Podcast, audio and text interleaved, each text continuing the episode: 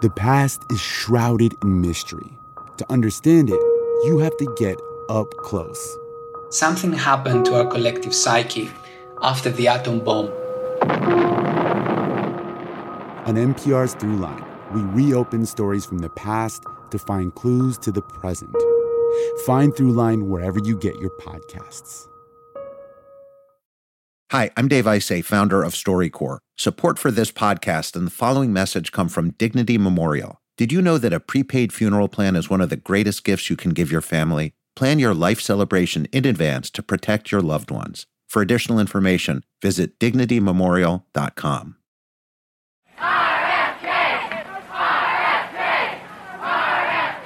Just after midnight on June 5th, 1968, Senator Robert F. Kennedy and his supporters were celebrating at the Ambassador Hotel in Los Angeles. Thank you very much.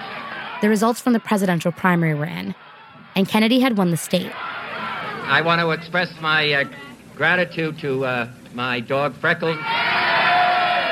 And I, it's not, I'm not doing this in the order of importance, but I also want to thank my uh, wife Ethel. But Kennedy's campaign and all the hope that it symbolized for so many people came to an end that night. Just minutes after giving that speech, while he was greeting supporters in the hotel kitchen, Kennedy was shot in the head by an assassin named Sirhan Sirhan.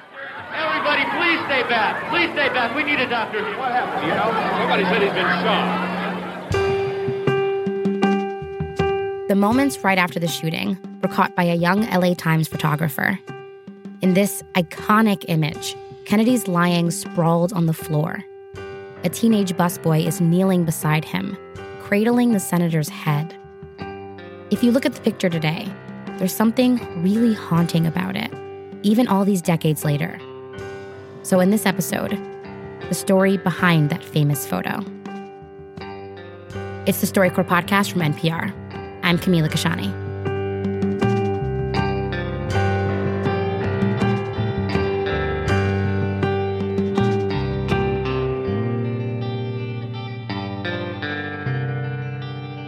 The photo we're talking about is up on our website, storycorps.org. But let me describe it for you. It's in black and white, with a dramatic contrast between dark and light. Senator Kennedy's limbs are bent at awkward angles.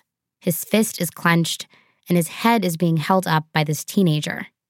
He's a busboy in a white uniform, and his eyes are closed, but his mouth is kind of open, like he's calling for help. Now we're going to hear from the man who took that photo. His name is Boris Yaro, and he was a photographer with the LA Times for decades. Boris was 80 when he recorded with us. He'd retired after having a stroke, and you'll hear how that affected his speech. The night Senator Kennedy was shot, Boris's editor sent him home early. He said the next day's paper was already full, and he didn't need anything else. I was watching the elections on television. The announcer said, that Kennedy is in the lead and probably going to be the candidate. And I was living not far from the Ambassador Hotel. So I said, to hell with it. I'm going to go. I had my press pass, but I wasn't there on assignment. I was trying to find a picture of Bobby Kennedy for me, for my wall. He gave his acceptance speech. Then got off the podium and started to shake hands from well wishers. And then all of a sudden, pop, pop, pop, the crowd separated like Moses parting the Red Sea. And Kennedy was putting his hands up like a boxer, trying to avoid getting hit. Bobby, saw him slump to the ground. And one of the first pictures that I took, Kennedy sprawled out on the floor, nobody around him except the busboy. His legs were splayed toward me, and I saw the blood drop out of his ear. I found the phone booth in the lobby and told the editor, Sir, Bobby Kennedy has been shot, and I have film.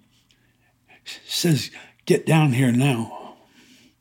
I ran into the Times office, finished dictating to a reporter what I had seen. Uh, and then I went back to the dark room and I cried. I hate that damn picture. I had no copy in the house. I didn't like it then, and then not crazy about it now. I had covered the Watts Riots, 1965. JFK was killed. Martin Luther King was killed. I was seeing anger in the world, and it was getting worse. Bobby Kennedy was going to be the knight in shining armor, and didn't get a chance.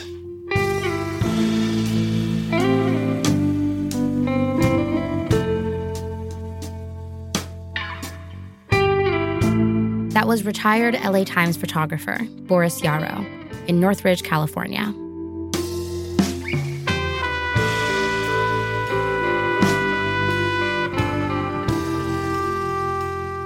What happened in the hotel kitchen that night also deeply troubled the busboy in Boris's photo. His name was Juan Romero. When we come back, we'll hear his story.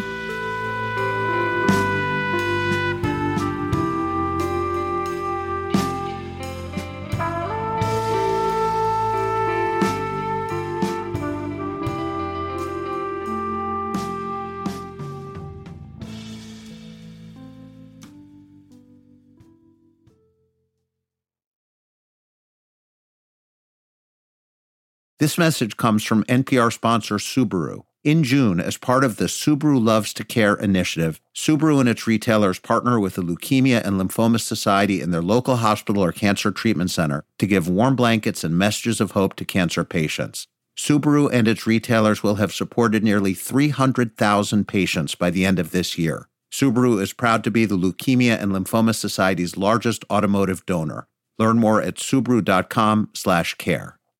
Juan Romero was 17 years old when he got a job as a busboy at the Ambassador Hotel. He and his family had immigrated to the U.S. from Mexico when he was a kid. Just one day before Robert F. Kennedy was assassinated, Juan remembered helping deliver his room service. They opened the door, and the senator was talking on the phone. He put on the phone and says, Come on in, boys. You could tell when he was looking at you that he's not looking through you, he's taking you into account. And I remember walking out of there like I was 10 feet tall. The next day, he had his victory speech.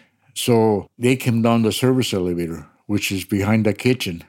I remember extending my hand as far as I could. And then I remember him shaking my hand. And as he let go, somebody shot him. I kneeled onto him and put my hand between the cold concrete and his head just to make him comfortable. I could see his lips moving, so I put my ear next to his lips and I heard him say, Is everybody okay? I said, Yes, everybody's okay. I could feel a steady stream of blood coming through my fingers. I had a rosary in my shirt pocket and I took it out thinking that he would need it a lot more than me. I wrapped around his right hand and then they wheeled him away. The next day, I decided to go to school. I didn't want to think about it. But this woman was reading the newspaper, and you can see my picture in there with the senator on the floor. She turned around and showed me the picture and says, This is you, isn't it? And uh, I remember looking at my hands, and there was dry blood in between my nails. Then I received bags of letters addressed to the busboy. There was a couple of angry letters. One of them even went as far as to say that if he hadn't stopped to shake your hand, the senator would have been alive. So I should be ashamed of myself for being so selfish. It's been uh, long 50 years, and I still get emotional. Uh, tears come out. But I went to visit his grave in 2010. I felt like I needed to ask Kennedy to forgive me for not being able to stop those bullets from harming him.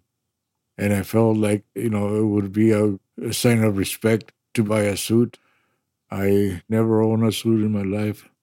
And so when I wore the suit and I stood in front of his grave, I felt uh, a little bit like the first day that I that I met him.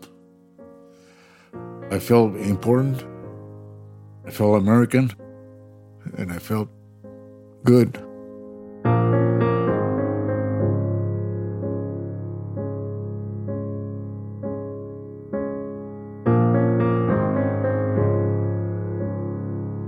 We must recognize the full human equality of all of our people before God, before the law, and in the councils of government. We must do this not because it is economically advantageous, although it is, not because the laws of God command it, although they do, not because people in other lands wish it so. We must do it for the single and fundamental reason that it is the right thing to do. And the road is strewn with many dangers. First is the danger of futility, the belief there is nothing one man or one woman can do against the enormous array of the world's ills, against misery, against ignorance, or injustice and violence. Each time a man stands up for an ideal or acts to improve the lot of others or strikes out against injustice, he sends forth a tiny ripple of hope and crossing each other from a million different centers of energy and daring, those ripples build a current which can sweep down the mightiest walls of oppression and resistance.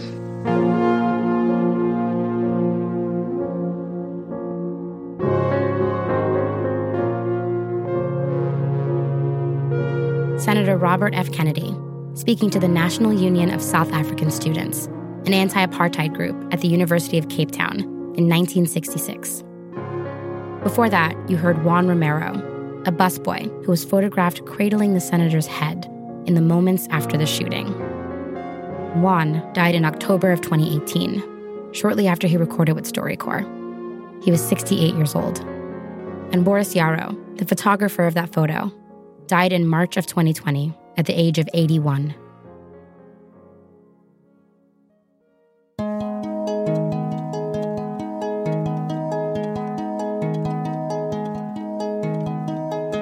That's all for this episode of the StoryCorps podcast. It was produced by Michael Garofalo, Jud Esty-Kendall, and David Herman. Eleanor Vasili is our senior producer. Our associate producer is Max Young Rice. Our technical director is Jarrett Floyd. Jasmine Morris is our story consultant. To see what music we use in the episode, go to storycorps.org, where you can also check out original artwork by Lynn Lucia. For the StoryCorps podcast, I'm Camila Kashani. Catch you next week.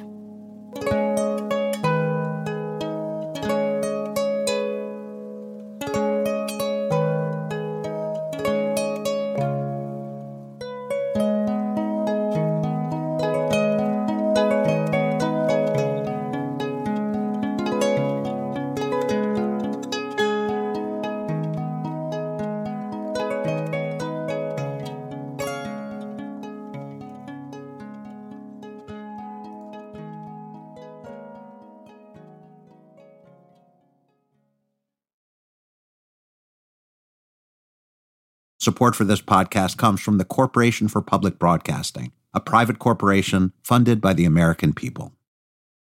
We concede not a single state. We concede not a single vote. The new podcast, Landslide. The forgotten story of how a presidential race led to today's parties and division. Winning the presidency is the most important thing. But how much do you do to win it? Landslide, part of the NPR network. Subscribe now. Imagine a house where every room follows a different architect's plan. Doorways don't connect, staircases lead nowhere. Lost Patients is a new podcast examining our complicated system for treating psychosis, one that loses patients to an endless loop between the streets, jail, and hospitals. We'll ask how it got so bad and how it can get better. Listen to Lost Patients from KUOW and the Seattle Times, part of the NPR network. History is intriguing But unlike the present, it can feel far off. On NPR's Throughline, we bring it back to life.